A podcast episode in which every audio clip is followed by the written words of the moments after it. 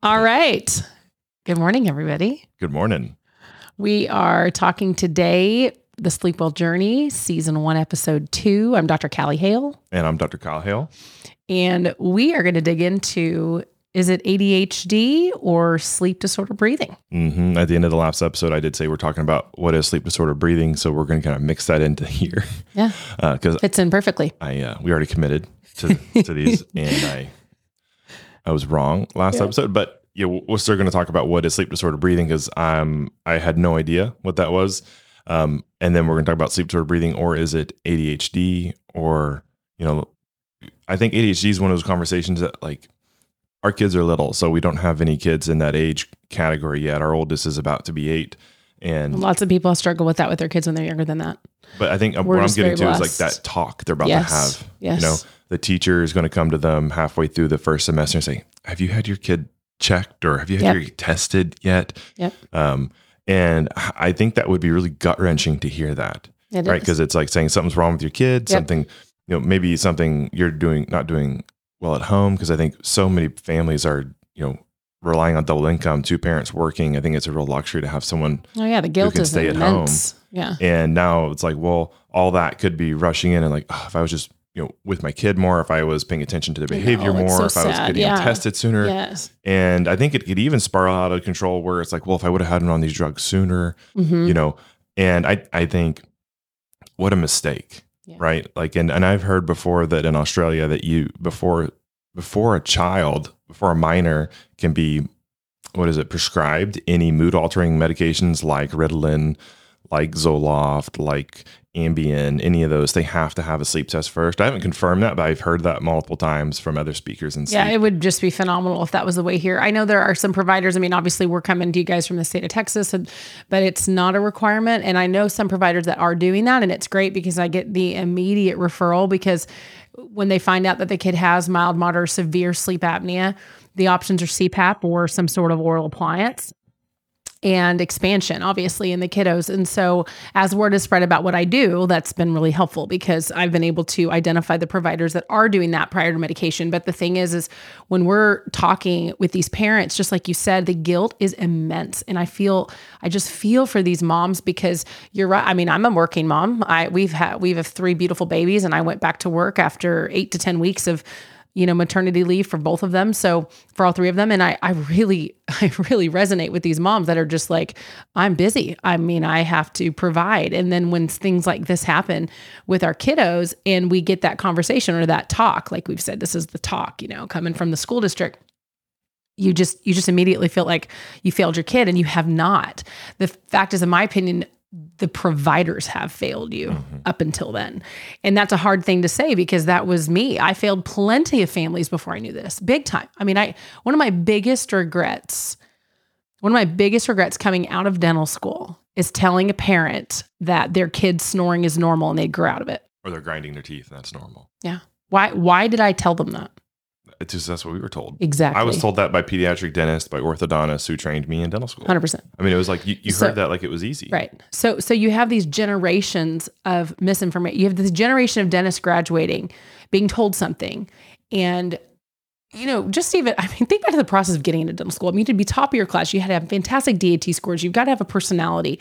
And nope, you don't have to have personality. Okay. I was no, about to say, I well, believe, some of them don't have a personality. Generically, like in a stereotypical dentist is weird. Okay, we're the, we're kind of an odd breed. No, we're weird too. We're, just yeah. a, we're a better. Company. I'm not. You you might, might be, but I'm not. Um, but it, you come out and you you just regurgitate, right? You're kind of in the beginning, especially in your early years, a couple of two three years out. You're, you're kind of just repeating what you've been told, right? That, that's a safety thing, because one hundred percent. Very few things in dentistry can you say, oh, for sure this it is this. X plus no, Y yeah. equals Z. And exactly. you, and that makes you feel good, because you're nervous, because right. you you get out of dental school, everything's hard. Right. Fillings are hard. Crowns right. are hard. Exams are hard. You're doing patients, everything for the first time. Patients are for throwing real. you curveballs right. every single week, and you're right. you're having this time is collapsing in on you so right. fast. And at the end of like that first four to five years, you are a you, typically a full-time practicing new grad is a really, really good dentist at that five-year mark. The first and second year, you're You're black and blue. Yeah. I remember just coming home and being completely exhausted, yeah. like completely exhausted. Like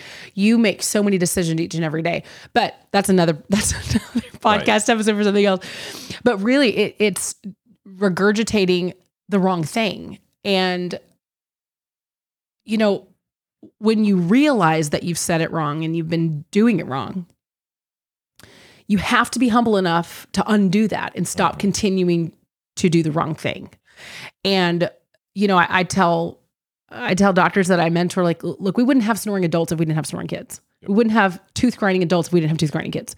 So stop telling parents they're going to grow out of it and fix it before it's a problem. Mm-hmm.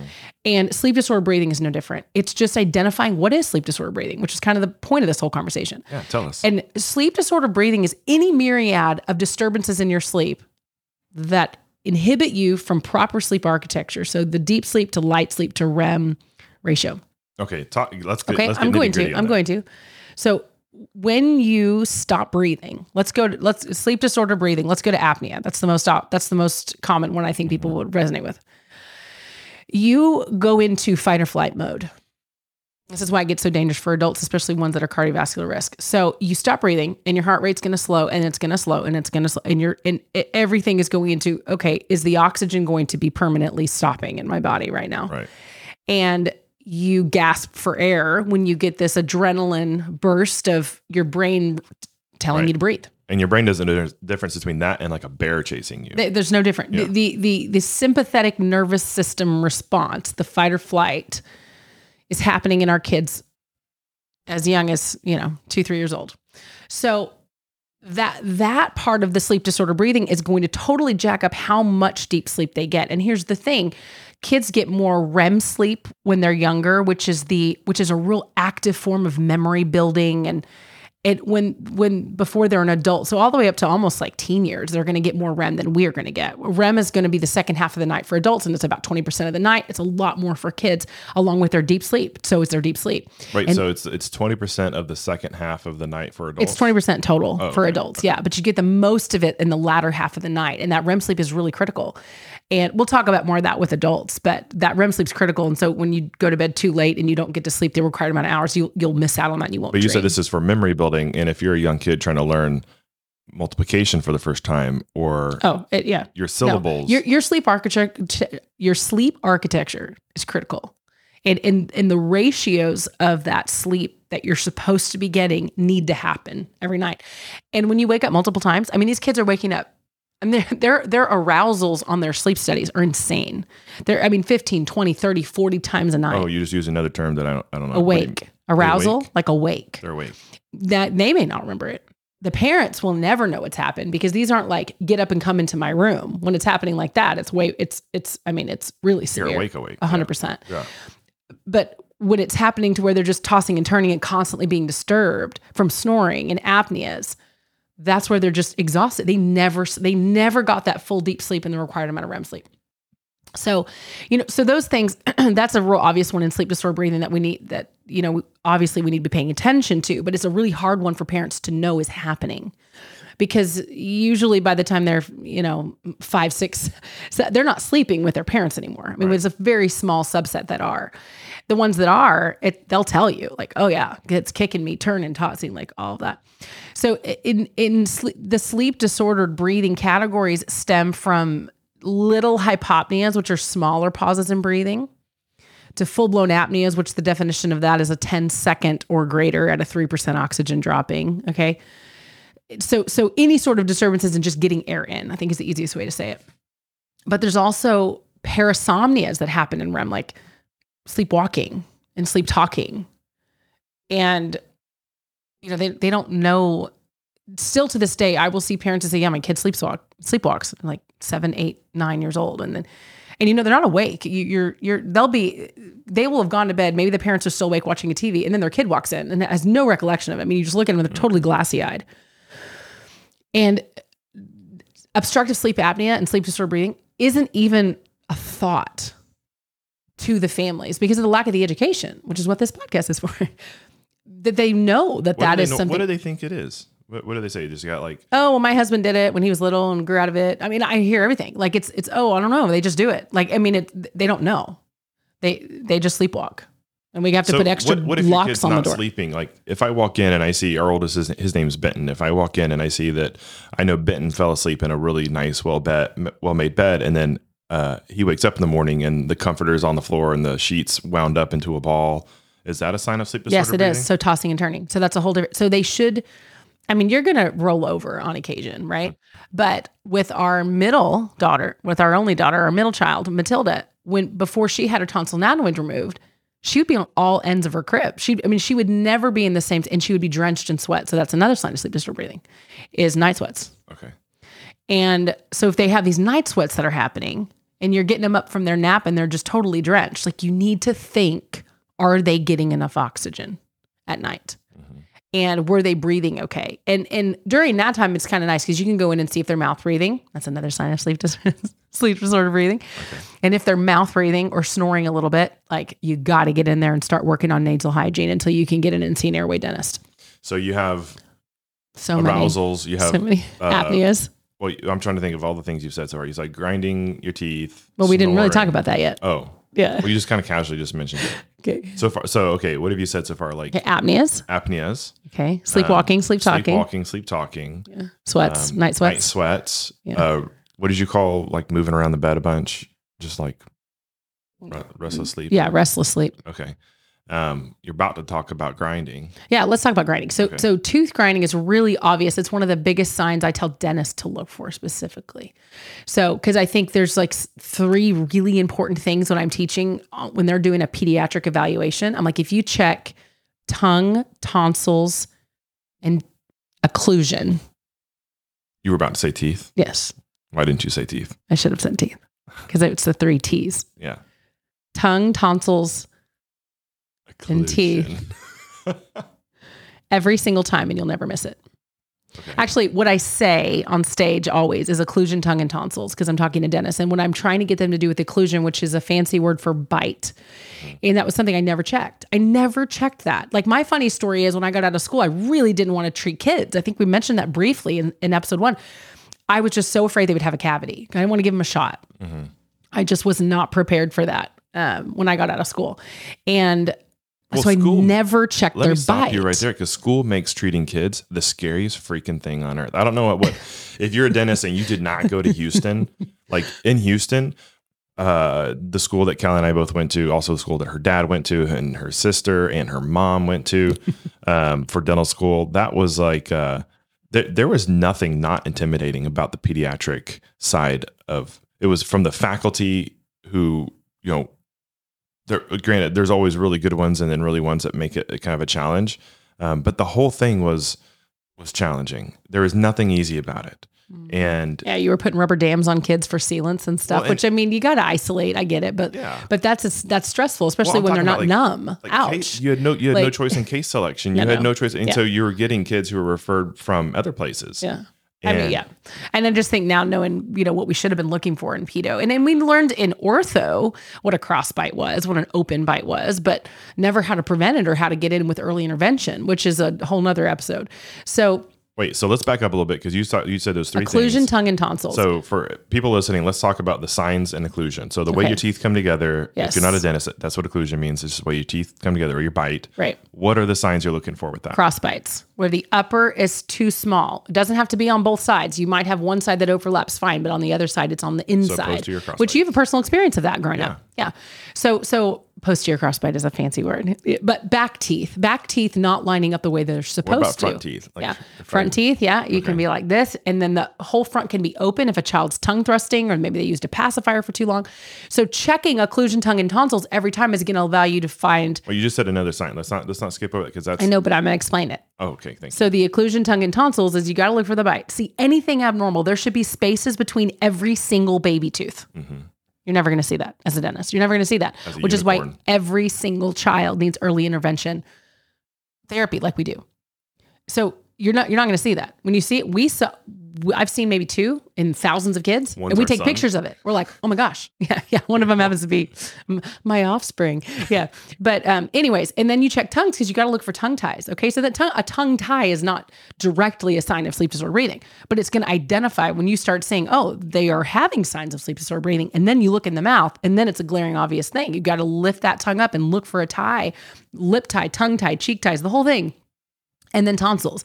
So in your real, real little kids, before they could really tolerate an oral appliance like all night long, we we have tooth pillows in our practice that I've used for years, and they sleep with the little blue tooth pillow in their mouth every night. And you're trying to get them to sleep with it all night long, but when they're three and under, that's really hard. Mm-hmm.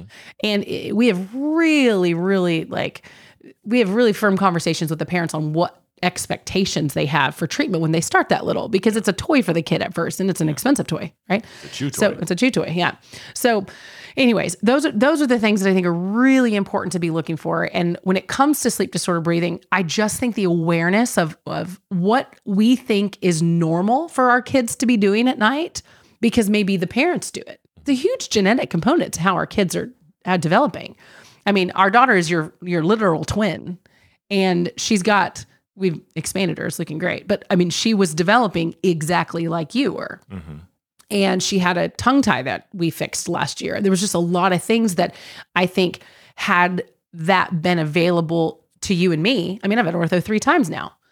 Had that been available to you and me when we were younger, we would have prevented so much work, so much dental work, so much orthodontic work. Yeah. So we're talking just about occlusion, and I want to keep this concise so people can be thinking about dentists and non-dentists, because I think a non-dentist who's listening to this would probably be like, well, I could look into that. I could Google that word. But you're talking about, so cross bites, posterior and anterior. So any kind of way that your teeth just aren't lining up in the the, the vertical way. Um, and then you mentioned open bite, anterior open bite. That's really common with like, so if your front teeth aren't crossing each other, then that's like your maybe thumb sucker, pacifiers, tongue thrusters, you know, any kind of Uh, oral habit that's keeping the teeth oh, from coming together. Oh, definitely. Oh my gosh. It, it could also be lip tie yes, for, yeah. for like a, a large diastema, which is a space between the two front teeth. Right. Um, you see how low that diastema goes, or I mean, not the diastema, but the, the, the tie. Attachment on the lip. Yeah. Um, tongue tie, you mentioned yeah. that that's not really a teeth thing, but so let's. No, but the soft tissue is just super important. Yeah, yeah. Super important. I mean, that's what we do at, with the airway dentists is we're looking at all that stuff. Well, that's what makes us different yeah, is we're does. screening yeah. every single person. And, and I think that's important to say too, because would you, would you agree that not every dentist is created equal? Definitely. Okay. And that even physicians, yeah, like well, we've been to, to not great physicians. Right, and right. then we've, we graduated to these high level thinkers in functional medicine and these physicians that are just outstanding. Oh, just with like, yeah. I mean, everyone who's had to do anything, if anyone's gotten a second opinion for anything, like whether it's not, whether it's to repair their car or to do shoulder oh surgery gosh. like I had last year. Oh yeah. The, well, that's a whole pe- different. The people have... who care, care a yeah, lot. Yeah, and the sure. people and who us. are in their groove, you know, that's not yeah. that they don't care, but it's it's that that's their comfort zone and they're not willing to push it anymore. Yeah. And to, to become a physician, to become a dentist, to become a good mechanic, oh it's, it's a long road. Um, but Lots it, of education. Yeah. And we so, spent our entire twenties in school. Yeah. We spent, I mean, literally, we had kids very, very late in our twenties. You you were still in dental school. Mm-hmm. And we committed, I mean, it, hopefully we've lived longer than half of our life to education, but literally this whole time. And so and it's hard. It's sometimes it's hard to break those habits, but we still have to talk about A D H D.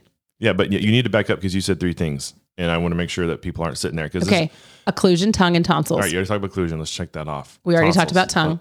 T- tongue, you that talked was second. about thrust, like a habit, yes. and the tie. Yeah. Um, so there's one more I, I thing call, that I'll I, add about the tongue. It, I call it a funny thing, and because I think you called it that one time, but like if you wanted to see if you had a real bad tongue tie, you have tongue butt. When you stick your tongue oh out. Oh my God, I can't believe you and just said that. And it makes like little, little butt cheeks on the on the tip of your it's tongue. It's called a heart. Okay, no, tongue kidding. heart, whatever. A heart-shaped tongue, heart-shaped actually. Tongue. Yeah. Um, so now tonsils. Yeah, so tonsils are uh, really important to discuss. So actually, if you guys are at the Sleep Well Journey website and you look at our latest blog post, it talks about an article that just came out by the amazing Doctor Audrey Yoon. She does a ton of research in orthodontics and airway. So it might not be the latest when you checked it, but it is the second blog post. Yes, it's on there, yeah. And that was like such a needed article for the airway dentist community, hugely needed. So we needed to be able to prove that enlarged adenoids and tonsils, and the adenoids sit right behind the nose. So a really good E N T will be able to kind of look in with a camera and do nasal scope, but we can see the tonsils just by the kids saying, ah. And, uh, you know, one of the biggest questions you you have to think about when I'm sitting there looking at this kid and I'm seeing these tonsils. Now, if they are like fat, size four, which means touching, overlapped, and that kid is like, they cannot breathe.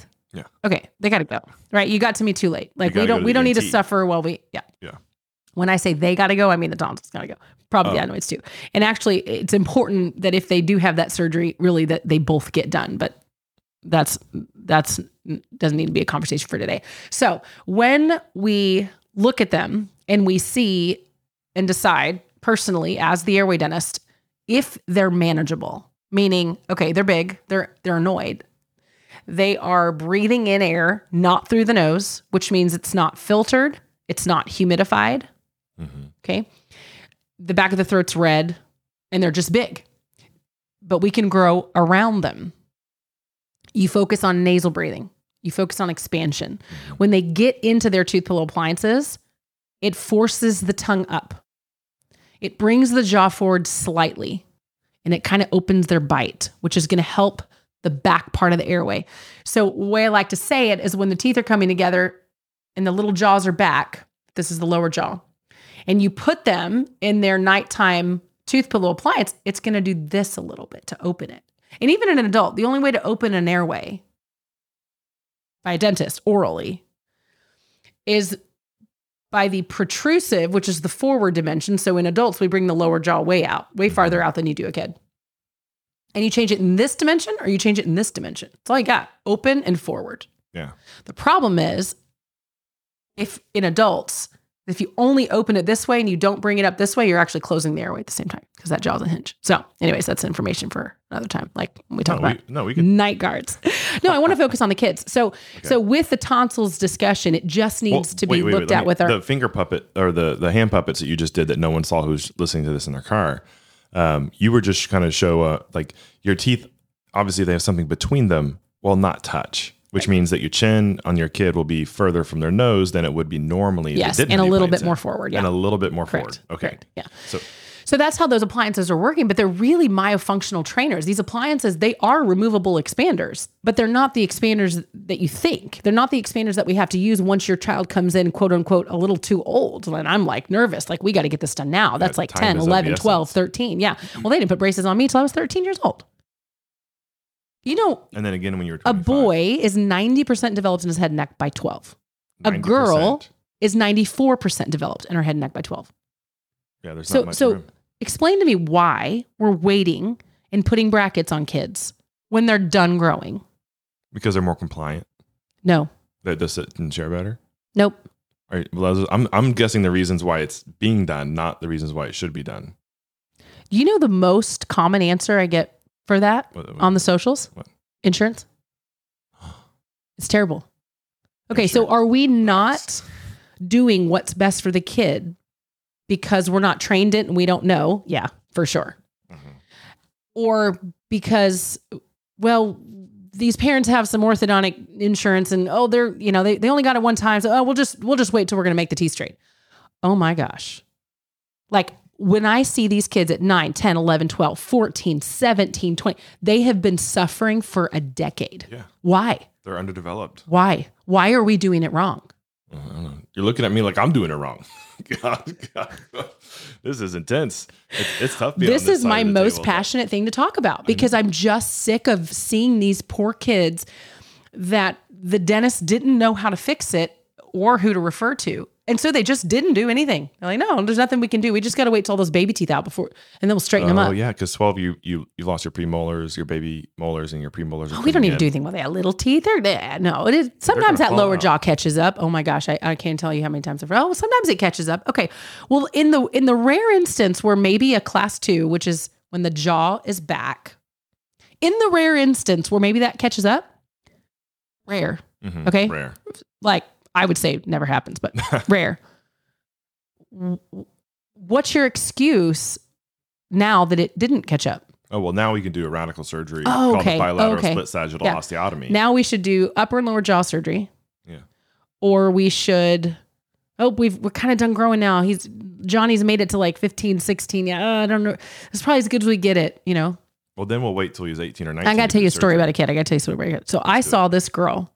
She was thirteen or fourteen by the time she made it to me. She'd been through a round of orthodontics and the assessment came in as terrible T M J pain. She's like fifteen years old. Okay. And you'd be shocked how common that is actually.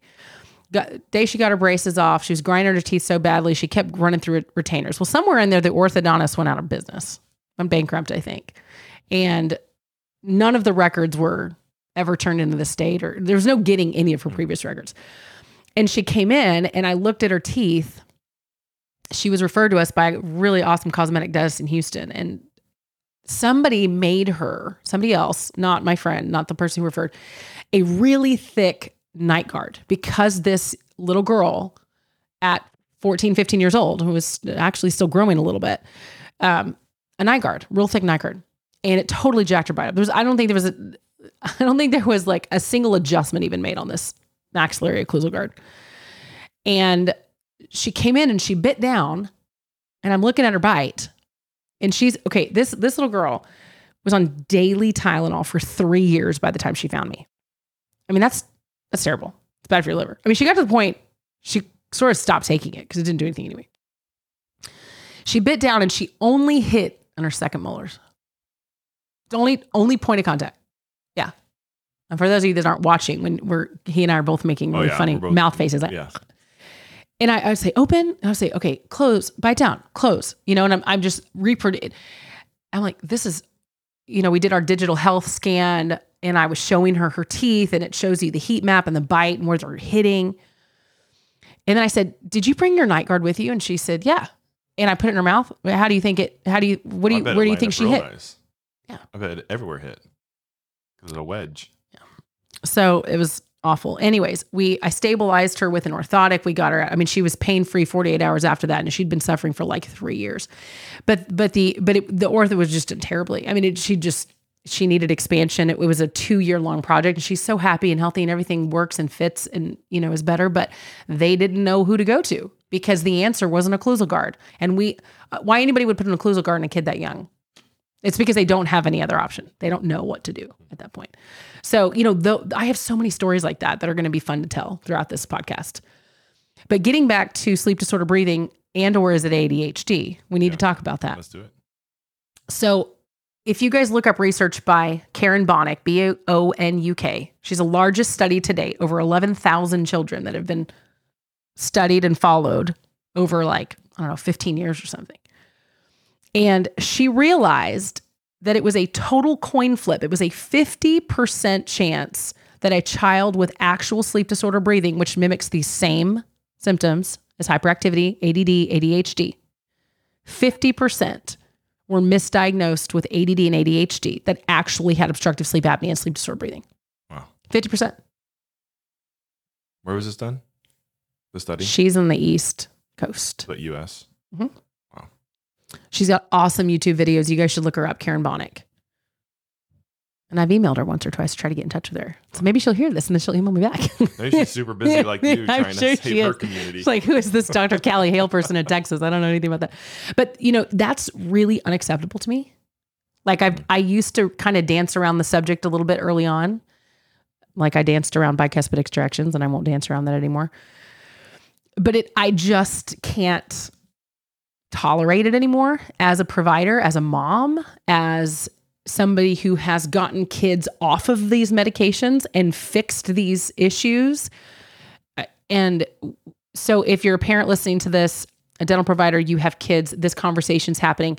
If you think your child has A D D, A D H D, or the school district does, your very next step needs to be a sleep study. You need to get your child a sleep study so that you can prove and get some good raw information on what their sleep looks like and how much deep sleep they're getting, how much R E M they're getting, how many times they stop breathing. We've never not caught sleep disorder breathing and sleep apnea on an A D H D patient. So for me, it's one hundred percent. Every single child that comes in with it stops breathing yeah. and suffers. Yeah. And I haven't met a parent yet that would not do anything, anything to get their kid off medications. They will try anything. So you have a ton of kids on medications, and I didn't even know this was a thing, but what's the youngest kid you've seen on Ambien? I can't tell you Ambien specifically because there's that one's, that one's a little bit more rare in kids, that specific drug line, mm-hmm. but Concerta, Focalin, I mean, benzos, mm-hmm. nine, nine. That's crazy. And typically, typically it's so, it's so sad, but And I, and I don't shame these parents ever. It's literally no, they, or honestly, I don't shame the physicians. I, I cause I, d- I did things out of order, like plain well.